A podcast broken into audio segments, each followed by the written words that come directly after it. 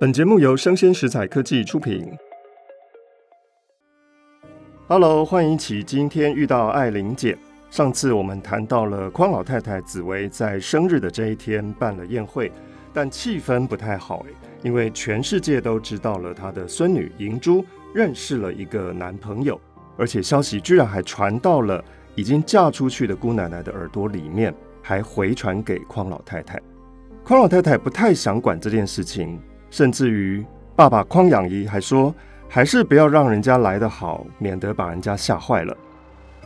匡老太太紫薇进房间里面去了，全少奶奶也就是她的媳妇，慢慢的把红桌布掀了过来，卷作一卷，因为宴会正式的结束了，低声的说：“说明白了也好了。”匡养仪这位先生。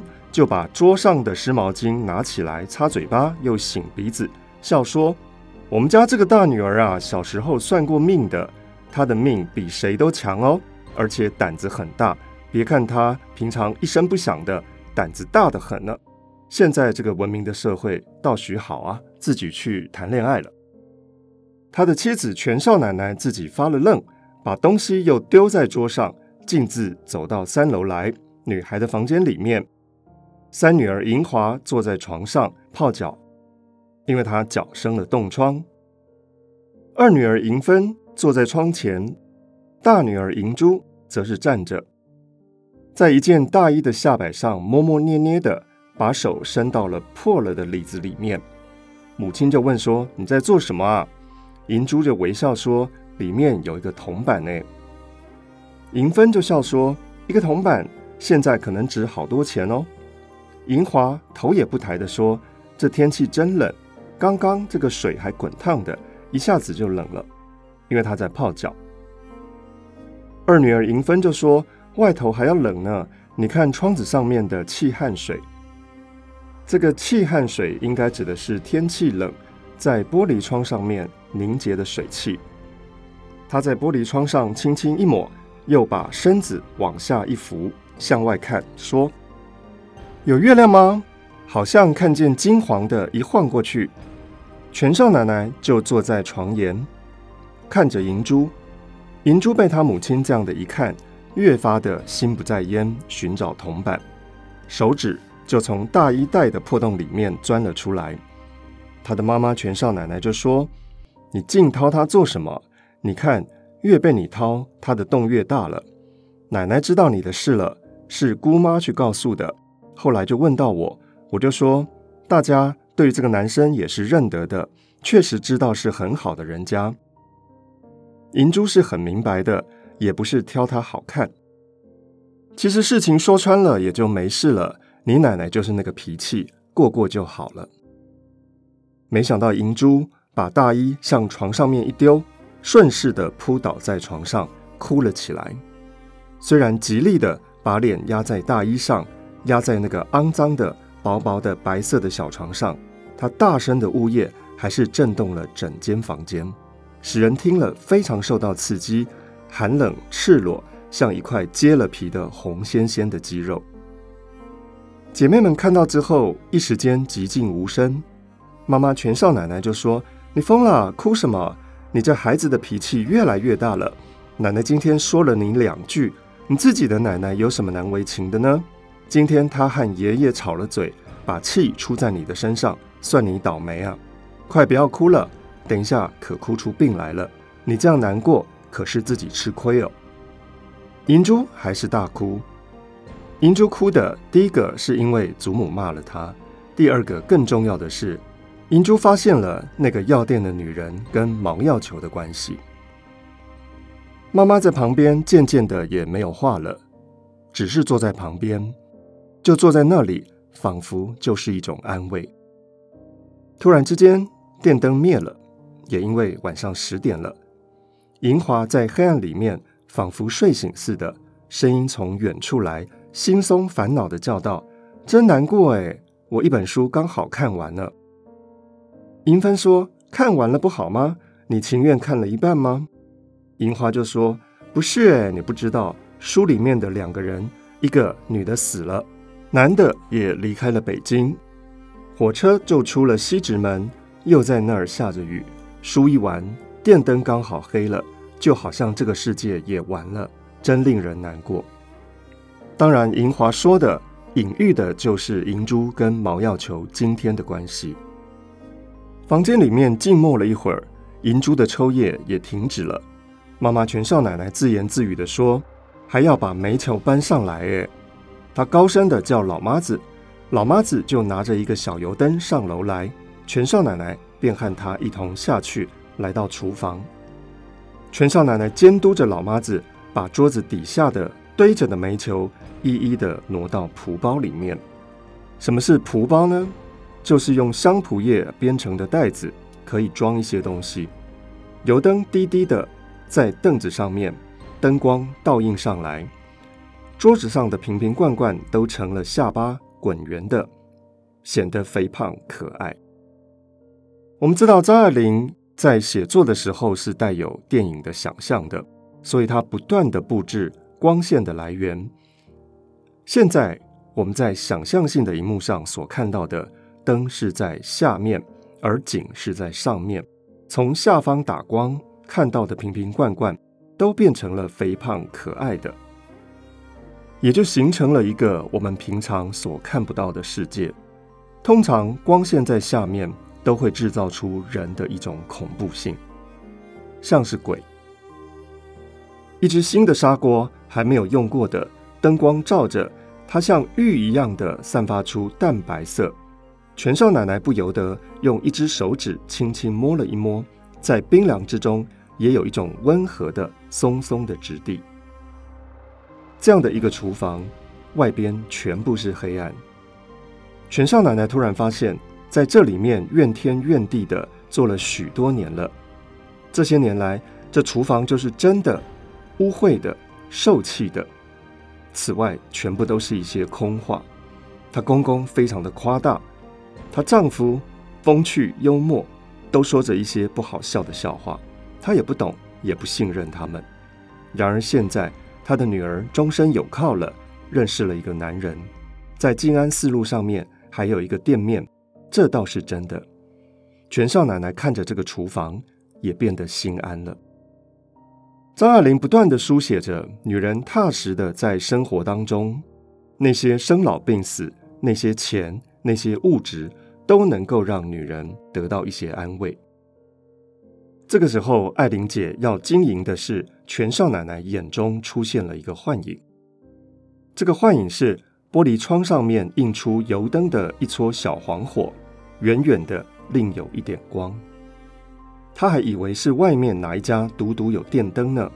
仔细一看，还是这个小火苗的复影。这个复影是重复的复，也就是倒映在玻璃窗上面的。除了这个厨房，就是厨房。其实没有别的世界了。楼上的银珠在黑暗中告诉两个妹妹说：“今天店里面来了一个女人，怎么样哭，怎么样闹。原来她是跟毛药球同居的。”银珠说：“我还没有跟妈妈说呢，妈一定要生气的，要大大的反对。好在我也决定了，这样是不行的。动了这样的一个女人，怎么可以呢？”妹妹银芬跟银华听了，倒是极其的兴奋，同声问道：“哎，这女人长什么样子啊？好看吗？”银珠这个时候放出一种客观洒脱的神气，微笑着说：“嗯，还好啦。”想了一想，又补上一句说：“对，相当的漂亮。”哎，银珠真心的护卫那个女人，她对于整个的恋爱的事件是一种自我保卫的态度，因为此时此刻。他真的不想跟毛药球在一起了。银珠又说：“我今天本来想打电话给他的，预备跟他说以后不要来找我了。电话没打通，后来咖啡馆我也没去。以后我真的不想再见到他了。你们放心吧，他不会没有话说的。我都知道他要讲什么，还不是说他跟这个女人的事是从前的事，那是他还没有碰见我的时候。”现在当然是不一样了。从前毛要求不过就是可怜这个女人，那时候也太年轻了，一时糊涂。现在断了，虽然断了，还是纠缠不清，因为没有正式结婚的缘故，分离起来反而难。哼，他那张嘴不就是这样说的吗？其实银珠这样说的时候，心里面已经一半的原谅了毛药球，同时他自己也相信毛药球会说得更婉转，更叫人相信。果然，毛药球的说法确实是如此。以后他们不能在药房里面见面了，可是银珠还是让毛药球每天送她回去。关于从前这个女人，家里面她母亲、她妹妹都带她瞒着，于是他们继续的做朋友。虽然又是从头来过，银珠当然冷淡了许多。礼拜天他们要去看电影，那天刚好下雨，银珠非常高兴，因为她终于有机会可以穿她那件雨衣了。米色的斗篷，红蓝格子的牵线，连着风兜，遮盖了里面的深蓝布罩袍，泛了花白的。而且她的卷发太直太长了，发梢太干，在发根又太湿，风帽的阴影深深着护卫着她的脸。她觉得她自己就是一个西洋电影里面的女主角，有着悲剧的眼睛，喜剧的嘴巴，悠悠的微笑着，不太说话。这天非常的冷，可是这个冷也变成缠绵的冷，已经是春寒了。这个冷不是大块的冷，而是点点滴滴、丝丝缕缕的冷。从电影院里面出来，他们在咖啡厅里面坐了一会儿。银珠喝了一杯可可，没吃什么东西，夸在那里说：“哇，这音乐真好哎！”毛药球说：“他家里面有一张非常好的唱片，邀他去坐一会儿。”银珠本来说改天去听了，但是出了咖啡馆，她不愿意回家，说不去不去，又还是去了。到了毛药球的房间里面，老妈子就送上茶来，毛药球就帮忙卸下雨衣，拿自己的手绢擦了擦上面的水，银珠也用手帕来擦擦自己的脸。留声机上非常响亮的响起了蓝色多瑙河。银珠说。我听无线电也是这样诶，喜欢坐得越近越好。人家总笑我说我恨不得坐到无线电里面去呢，坐得近就仿佛深入其中。华尔兹的调子摇摆着出来了，阵阵的大声，惊心动魄，几乎是不能忍受的一种感情上面的蹂躏。尤其是现在黄昏的房间渐渐暗了下来，在唱片的华美里面有一种凄凉，好像是。酒阑人散了，银珠在电影里面确实见过的宴会之后，满地的彩色的纸条和砸碎的玻璃杯。然而到后来也想不起这些了。嘹亮无比的音乐只是回旋，有一种黑暗的热闹，简直不像在人间。银珠说：“几点了？不早了吧？”毛药球听不见，只凑过来问说：“啊？”随即就把一只手掌。搁在银珠的大腿上，银珠这个时候吓了一跳，极力的要做得大方，但却矫枉过正了，半天都没有表示，假装没有感觉到那只手。后来毛药球慢慢的去磨着匡银珠的腿，虽然隔着棉衣，银珠也渐渐的紧张起来。她于是站起来，很自然的说：“听完了就要走了。”拢拢头发，向穿衣镜里面窥探了一下。毛药球也立刻站起来替他开灯，灯光照到镜子里面，也照见了银珠的脸。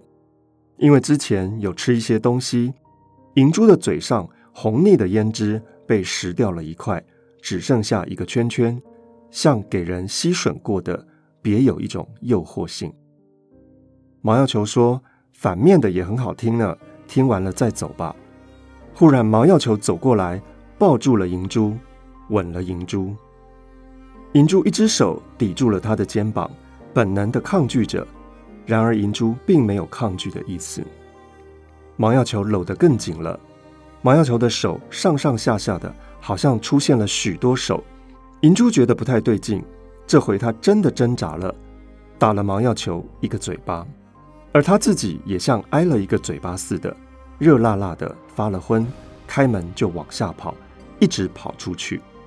银珠在夜晚的街上急急地走着，心里渐渐明白过来，还是大义凛然的，浑身炽热。走了好一段路，方才感到点点滴滴、丝丝缕缕的寒冷，雨还在下，她把雨衣忘记在那里了。差不多一个月之后，姑奶奶有一天回到家里面来，和老太太说了许多话。老太太听了生气呢。银珠的父亲匡养仪推门进来，见到奶奶紫薇，他看到他的儿子穿了马库尼的中装大衣，便问说：“你这个时候要到哪里去啊？”匡养仪说：“我要去看电影。”姑奶奶这个时候说：“这个天去看电影？我刚刚来的时候是雨夹雪呢，也就是又下雨又下雪。”匡养仪说：“不下了，地上都是干的。”于是他向妈妈紫薇摊出了一只手，笑着咕哝了一句说：“妈，给我四百块钱。”紫薇的嘴里面发出了诧异之声，说：“怎么又？怎么上回才……”话还没有说完，他发现到儿子多高多高的站在自己的面前，伸出了手。这么大的一个儿子了，还跟妈妈要钱，实在是难为情。妈妈只得从身边把钱摸了出来。姑奶奶这个姐姐呢，对于弟弟匡养仪向来是看不起的，而匡养仪偏偏也不肯在姐姐面前替妈妈争一口气。紫薇就是恨儿子恨这一点，此刻她连带的也恨起了女儿来，而姑奶奶可是完全不觉得，她粉光之艳的坐在那里，笑嘻嘻的和养姨说：“哎，我问你啊，你们家那个大小姐？”和她的男朋友还在那儿来往诶，据说有一次还到她家里去，这个人不规矩起来，你们家女儿吓得跑了出来，还把雨衣丢在人家家里，后来又差遣弟弟妹妹一趟两趟的去拿回来，可有这样的事啊？匡养仪说：“你听谁说的？”姑奶奶说：“还不是他们小孩子讲出来的，真是的，你也不管一管。”父亲匡养仪说。我家里面这些女儿啊，我说话她还听吗？他们娘说的都不行呢，他们自己去拿主意。反正，在我们这个家里啊，什么都弄不好的。就在这一天的傍晚，银珠叫银芬陪了她去找毛药球，讨回她的雨衣。明知道这一去是会破坏最后内幕的空气的，她和毛药球认识以来，银珠觉得。他最后的那个举止是最为漂亮的，值得骄傲与悲哀。这个漂亮，艾玲姐当然指的是在道德上的漂亮，因为当时还没有婚前性行为的习惯；而悲哀的却是欲望压抑的悲哀。其实明明很喜欢毛药球，为什么没有勇气做那件事情呢？到了毛药球家，毛药球迎出来说：“哦，匡小姐啊，好吗？怎么样？”常常出去玩吗？毛药球脸上浮着光，笑声很不愉快。银珠知道毛药球对于自己已经没有什么企图了，大约人家也没有把这件事情看得这么严重。银珠在楼梯口立住了脚，板着脸说：“毛先生，我有一件雨衣忘在你这儿了。”毛要求说：“我还当你不来了呢。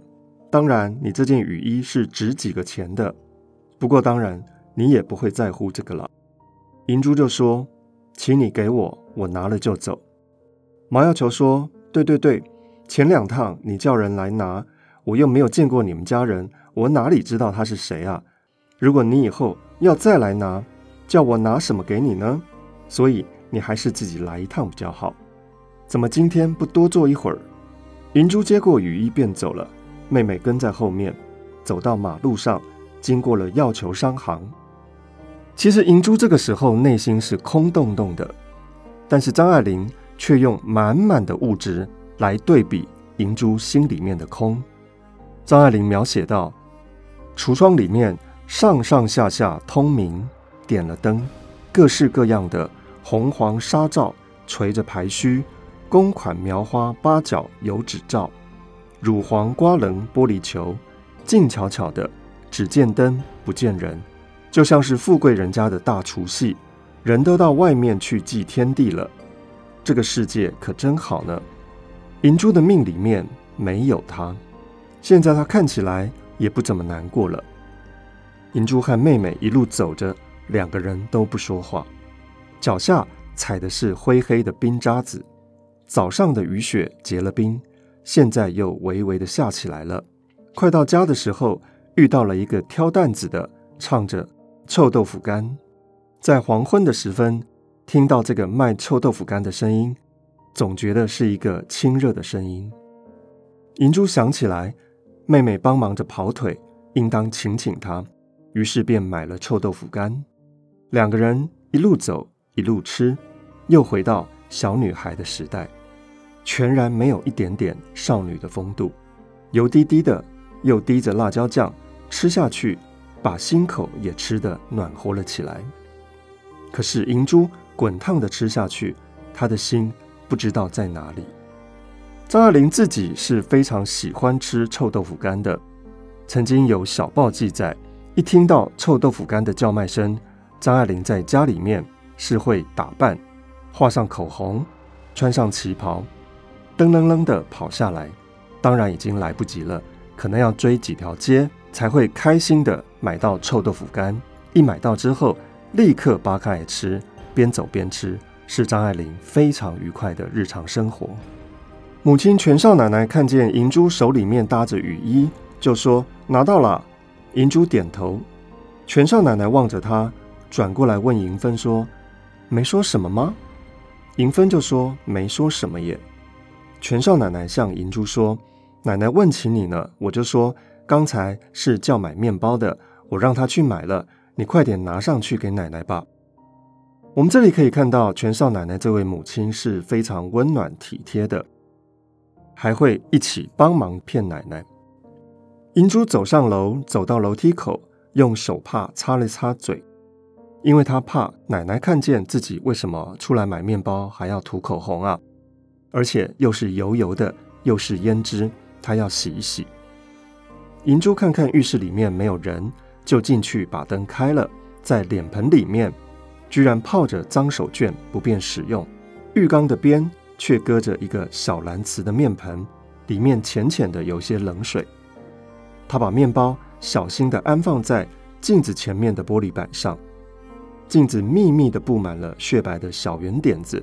那是他祖父刷牙溅上去的。他的祖父虽然不洋化，但是因为他们是最先讲求洋式生活的世家，有些地方还是很道地的。这些年来，他用的都是李施德林牌子的牙膏，虽然都把牙膏刷到镜子上面去了。母亲先进到房里面跟奶奶解释，也当然是为了保护女儿。但是祖母这个时候气真的上来了，半晌都不作声，忽然的说：“你看这个小孩子糊涂不糊涂？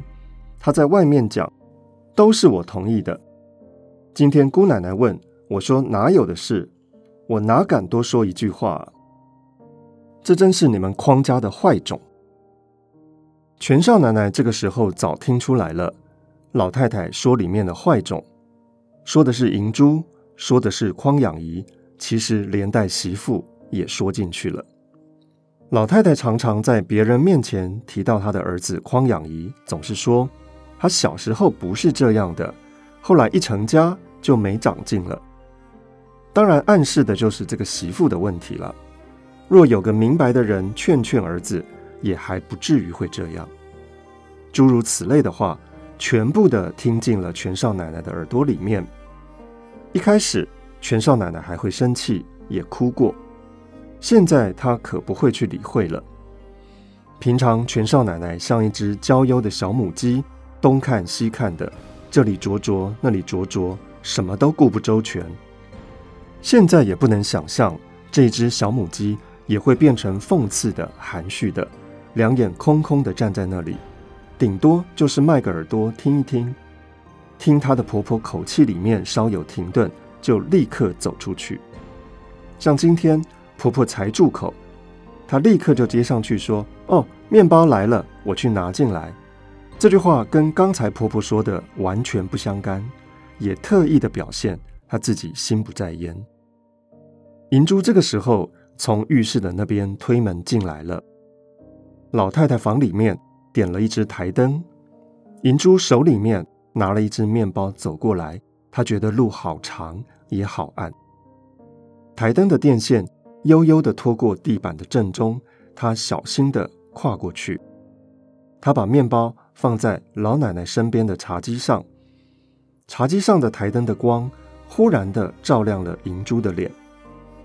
银珠的唇膏没有擦干净，抹了开来，整个的脸的下半部从鼻子底下起，全部都是红的，看人使了大大的惊惶。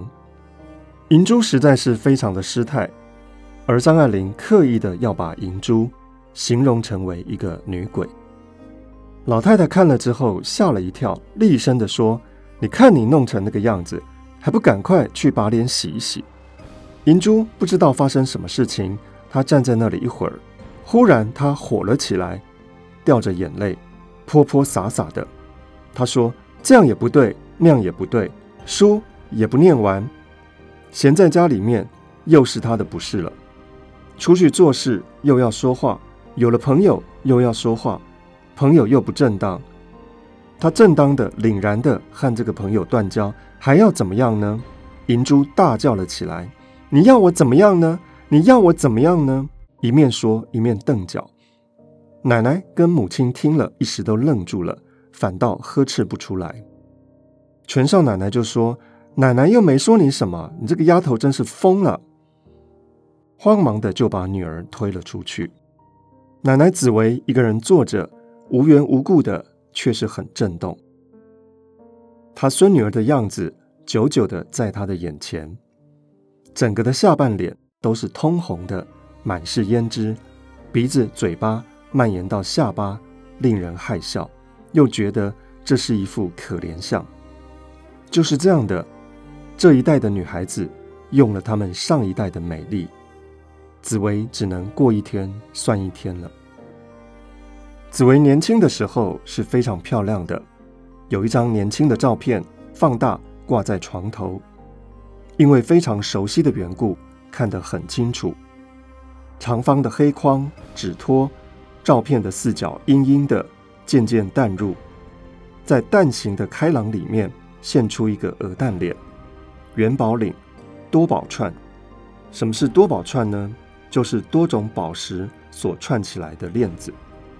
当然，这是一个有钱人家的女儿拍照的时候的排场。提到了过去的装扮，紫薇总是谦虚得很，微笑着用抱歉的口吻说：“从前都兴这些老古董，哎，从前时兴的不是些老古董，那又是什么呢？”这一点紫薇没想到。对于现在的时装，紫薇绝对不像是一般老太太深恶痛绝，她永远都是虚心接受，当然都跟自己无关了。本来她自己年轻的时候的那些穿戴，就跟她不相干的，她美她自己的。这些披披挂挂，尽管来来去去，她从来都没有一点留恋之情。然而其实她的美，不过就是从前的华丽的时代的反应。在铮亮的红木家具里面照出来一个脸庞，有一种神秘的紫黝黝的艳光。红木家具一旦搬开了，脸还是这个脸，方圆的额角，鼻子长长的，笔直下坠，乌浓的长眉毛，半月形的呆呆的大眼睛，双眼皮，细细的红嘴，下巴缩着一点，还是这个脸，可是里面仿佛一无所有了。这段是《创世纪》里面相当重要的段落。我们看到，在孙女发飙之后，紫薇静静地坐在房间里面，她想起了自己从前的美丽。而张爱玲描述的是紫薇在红木家具的倒影里，她看到了她自己。读者首先得到的讯息是家道的败落，一个坐吃山空的家庭，在褪去了所有物质的繁盛之后。人会成为一个空壳。其次，我们读到了紫薇的丈夫跟儿子非常的不长进，那种落寞会让她脸上无光。第三，这是一个镜像，紫薇认清了现实，这个现实极其残忍，这是一种时不我与的忧伤。然而，紫薇不知道这些，在一切都没有了之后。早就已经没有了，她还在自己哀叹着。觉得今年不如去年了，觉得头发染与不染有很大的分别了，觉得早上起来梳妆前后有很大的分别了。他明明知道这些分别没有谁会注意到，但自己已经老了，还是会注意到这些，也是非常难为情的，而只能暗暗的悲伤着自己。孙女们背地里都说：“你不知道我们奶奶啊，爱漂亮的很呢。因为在一个经济窘迫的人家，你稍微到理发店里面去两趟染头发，大家就会觉得这是一个额外的开销，有必要吗？”奶奶，你有必要这么爱漂亮吗？儿孙满堂，都吃他的，用他的，比较得人心的，居然是爷爷。爷爷一样被赡养，还可以发脾气呢。就算不是为大家出气，为自己出气也是很痛快的。紫薇听见隔壁房里面报纸一张张不耐烦的窸窣的声音，那是她的丈夫匡廷谷在看报纸。这些报纸都是别人不要，硬送过来的，要退报贩也不让退，再叽叽咕咕也没用。每天登的新闻不是都一样吗？这真是一个寂寞的世界啊！我们看到紫薇在家里面虽然掌经济大权，养活一家的人口，但并未得到家人的感激尊重。紫薇在这一刻感到极度的寂寞。他见识着这个匡家的血统，而他认同的是他娘家的七文进宫、七宝仪。窗外的雪又在下了，所有的读者们会随着窗外的雪，慢慢的飘进了紫薇的记忆当中。我们会看到，在清朝光绪年间，紫薇是怎么成长的，在紫薇的生命中。有哪一些重要的记忆呢？跟姐夫有关吗？跟逃难有关吗？跟八国联军、跟义和团有关吗？在下一次，我们再一起滑进紫薇的记忆，于是我们就会知道为什么今天紫薇会变成这个样子。请听下回分解。